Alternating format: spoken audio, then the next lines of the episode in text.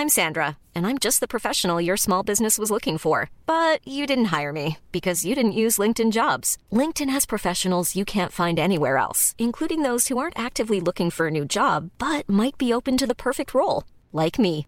In a given month, over 70% of LinkedIn users don't visit other leading job sites. So if you're not looking on LinkedIn, you'll miss out on great candidates like Sandra. Start hiring professionals like a professional. Post your free job on linkedin.com/people today. Hey, I'm Ryan Reynolds. Recently, I asked Mint Mobile's legal team if big wireless companies are allowed to raise prices due to inflation. They said yes. And then when I asked if raising prices technically violates those onerous two-year contracts, they said, "What the f*** are you talking about? You insane Hollywood ass." So to recap, we're cutting the price of Mint Unlimited from $30 a month to just $15 a month. Give it a try at mintmobile.com slash switch. $45 upfront for three months plus taxes and fees. Promo rate for new customers for limited time. Unlimited more than 40 gigabytes per month. Slows. Full terms at mintmobile.com. The surprise billing debate is about to heat back up again now that there's a new bill to address the problem. And the final health information sharing rules are expected soon. One expert says they may be the single biggest health reform she's ever seen. It's all coming up on this episode of Just Healthcare Daily. Monday, February 10th, and I'm Alex Olgin with Just Healthcare Daily, where you get the headlines and health business and policy news in under 10 minutes. If you like the podcast, leave us a review. It helps other listeners find the show. This week, expect more debate on surprise billing. Friday, lawmakers introduced yet another piece of legislation to address surprise medical bills. The bipartisan bill was introduced by Ways and Means Committee members Representative Richard Neal, a Democrat from Massachusetts, and Kevin Brady, a Republican from Texas. Under the proposal, patients would be held harmless, and insurers and providers would have to try and resolve the dispute before going to arbitration. This bill adds to the myriad of legislation to address surprise medical bills floating around Congress.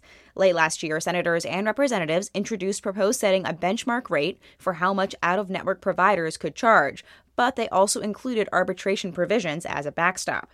Yet another bill is expected this week in the House Education and Labor Committee ahead of a planned markup on Tuesday.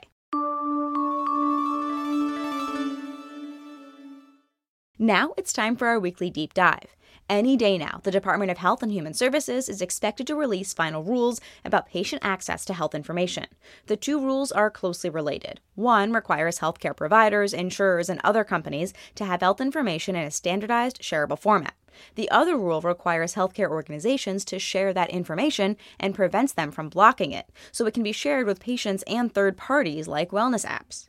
Julie Barnes is founder of Maverick Health Policy, a health information policy consulting firm.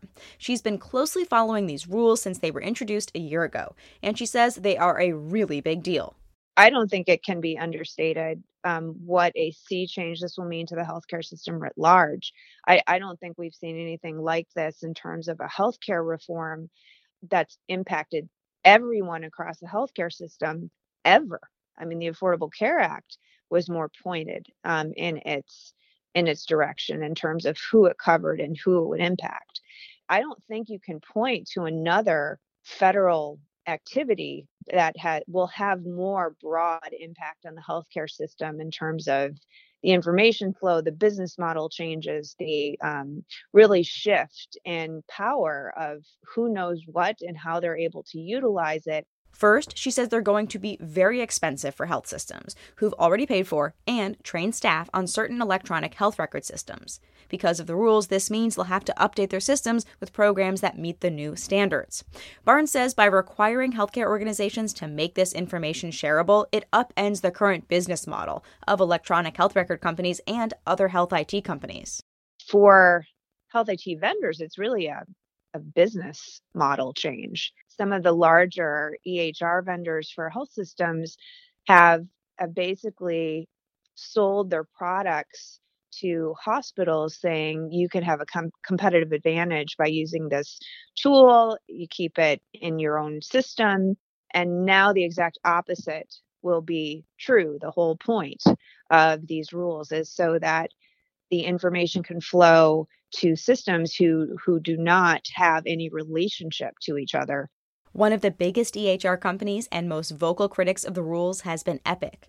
CNBC reported Epic CEO Judy Faulkner and 60 other health systems sent a letter to HHS laying out their concerns, some of which are that the current rule is too broad and makes sweeping changes too fast. And as Barnes explains, many are concerned about patient privacy.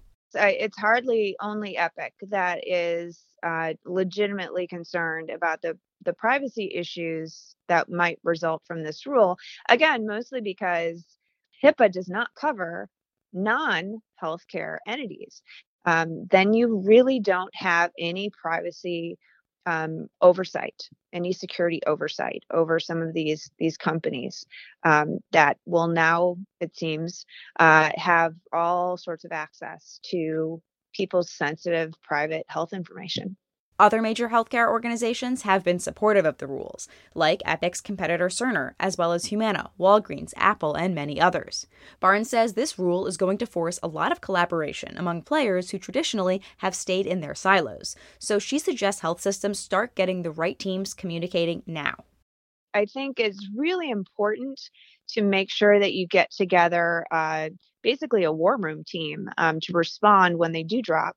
There's obviously a you know sort of an information system component to this so you need those folks you need the legal and regulatory teams but then there's a whole operational team that also needs to be pulled in to make sure that the business model um, like customer service and explanation of benefits if you're a health plan or if you're a health system what it means for your vendor contracts i would recommend to a health system is to get those teams together and fast to go over what um, is anticipated to be final in these rules that will be an enormous undertaking but a judge may have thrown a wrench into HHS's plans. A few weeks ago, a Washington, D.C. District Court judge ruled that HHS cannot put a limit on how much companies can charge third parties for patient health information. Ciox, a health information management company, sued the government a few years ago, saying it didn't have the authority to limit how much it could charge for sharing information with third parties like lawyers or insurers.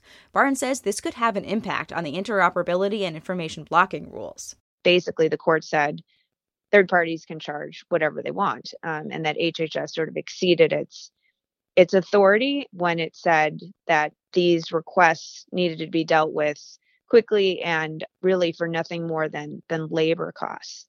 This is a really big deal that HHS has to respond to if it's going to release these new rules that basically say something very similar, which is people have the right to send their information to third parties. That was founder of Maverick Health Policy, Julie Barnes. She says she expects HHS to make some changes to its final rule to respond to industry concerns about compliance, but she expects the guts of the rule to remain the same.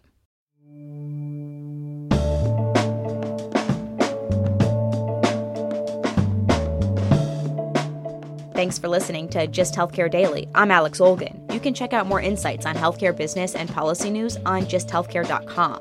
Just Healthcare Daily is an independent production of Just Healthcare.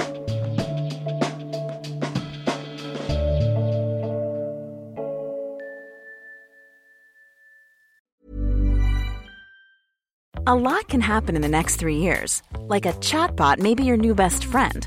But what won't change? Needing health insurance. United Healthcare Tri Term Medical Plans are available for these changing times. Underwritten by Golden Rule Insurance Company, they offer budget friendly, flexible coverage for people who are in between jobs or missed open enrollment. The plans last nearly three years in some states, with access to a nationwide network of doctors and hospitals. So, for whatever tomorrow brings, United Healthcare Tri Term Medical Plans may be for you. Learn more at uh1.com. Hey, it's Paige DeSorbo from Giggly Squad. High quality fashion without the price tag? Say hello to Quince. I'm snagging high-end essentials like cozy cashmere sweaters, sleek leather jackets, fine jewelry, and so much more. With Quince being 50 to 80% less than similar brands.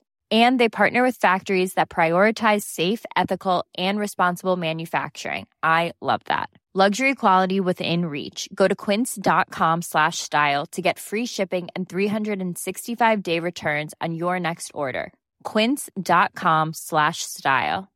Imagine the softest sheets you've ever felt. Now imagine them getting even softer over time That's what you'll feel with Boll and Branch's organic cotton sheets. In a recent customer survey, 96% replied that Boll and Branch sheets get softer with every wash. Start getting your best night's sleep in these sheets that get softer and softer for years to come. Try their sheets with a 30-night guarantee. Plus, get 15% off your first order at bollandbranch.com. Code BUTTERY. Exclusions apply. See site for details.